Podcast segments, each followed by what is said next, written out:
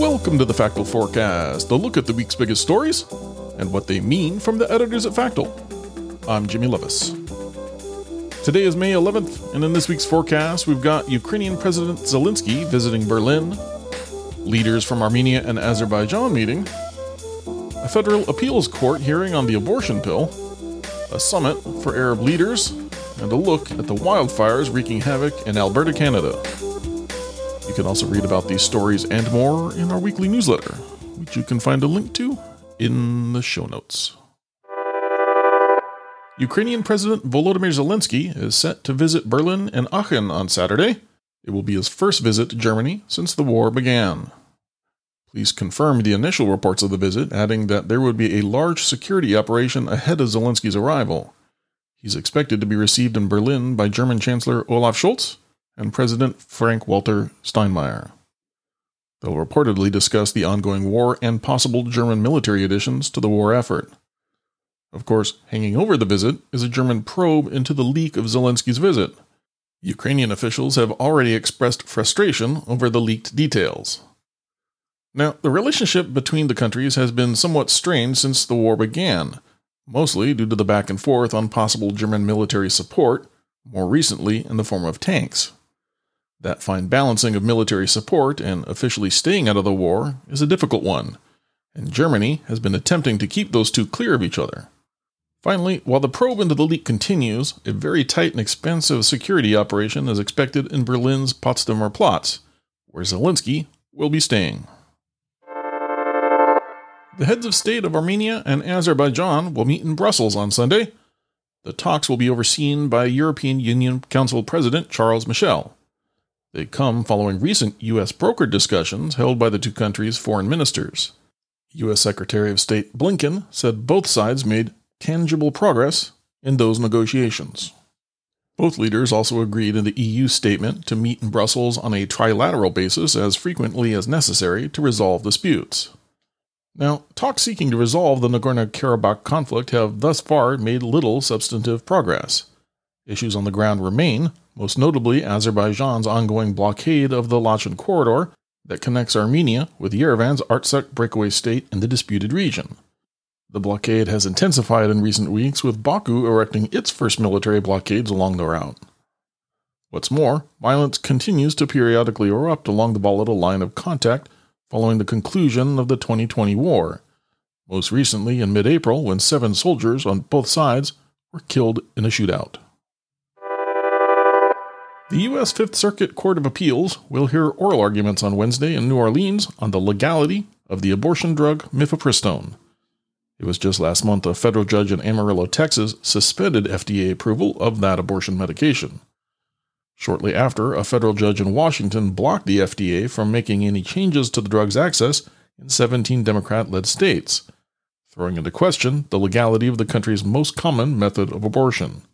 The U.S. Supreme Court also stepped in, saying the pill should remain available as lawsuits played out in a lower court. Now, the panel hearing next week's arguments is comprised of three judges who've been described as deeply conservative and hostile to abortion rights.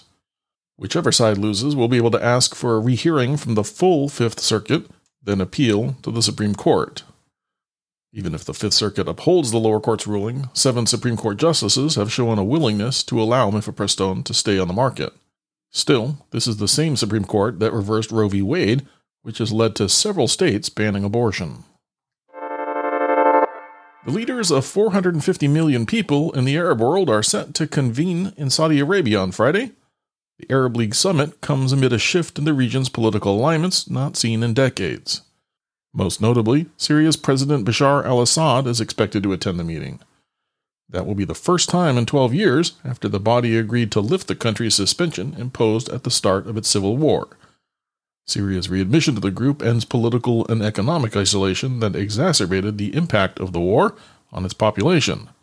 A war in which an estimated 500,000 people were killed, and half of the rest displaced by fighting between the Iran aligned al Assad and Islamist militant groups funded by Gulf royal families. And now, Saudi Arabia and Iran are reconciling, de escalating their proxy wars across the region.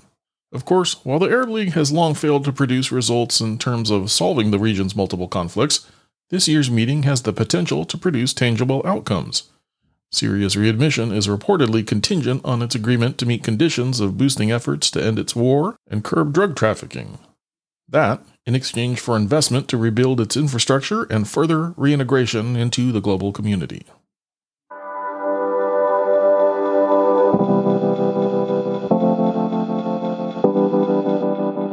Our last item for this forecast is about the wildfires wreaking havoc in Alberta, Canada. For more on that, I've got our lead for the Americas desk, Joe Veyera. Hello, Joe. Thanks for having me back. Well, Joe, I was hoping the next time we had you on the podcast, it would be with something at least sort of resembling good news, but that doesn't appear to be the case here. What can you tell us about these fires in Alberta? Jimmy, I'm not sure you've ever had me on to talk about good news, but you're right. This is not a good situation. Uh, as of Wednesday afternoon, there were 77 fires burning across Alberta, about a third of which were considered out of control. Uh, more than 1 million acres have burned thus far, which is already more than double the average area that would burn in a normal season. A provincial state of emergency issued Saturday also remains in effect. Have there been any reports of injuries so far?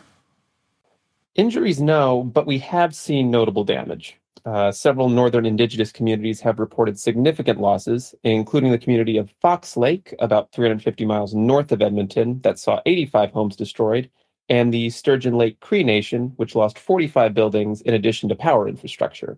Energy production has also taken a dip, down more than 300,000 barrels of oil equivalent a day, though that has since begun to rebound.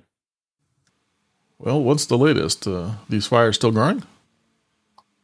So there's been a bit of a reprieve in some areas with cooler temperatures and rain, but hot and windy conditions are forecast for the coming days, especially in the north. Um, on the bright side, fire crews are starting to get outside help with teams from several other provinces, as well as Oregon and Alaska, arriving to provide much needed additional manpower. Well, as I always ask, what do you think folks should be watching for next? I think the big thing is the weather and what that means heading into the weekend, both for the fires already burning and the potential for new starts. Uh, some local officials are also calling for a delay to the provincial elections, currently scheduled for the end of the month, but that appears unlikely. I do want to wrap this up with a positive, though. The number of people currently under evacuation orders as we record has dropped from its peak of nearly 30,000 down to under 18. So there is some progress there. Positive progress sounds like a great place to leave it for today, but as always, I thank you for getting us the news we need to know. Appreciate it.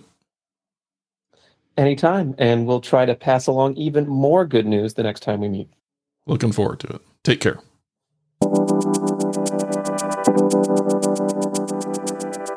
As always, thank you for listening to the Factal Forecast. We publish our forward looking podcast and newsletter each Thursday to help you get a jump start on the week ahead. Please subscribe and review wherever you find your podcasts. we'd love it if you'd consider telling a friend about us. Today's episode was produced with work from Factal editors Jaime Calle Moreno, Alex Moore, Jeff Landset, and Ahmed Namatalla. Our interview feature editor Joe Veyera, and our music comes courtesy of Andrew Gospe. Until next time, if you have any feedback, suggestions, or events we missed, drop us a note by emailing hello at factal.com.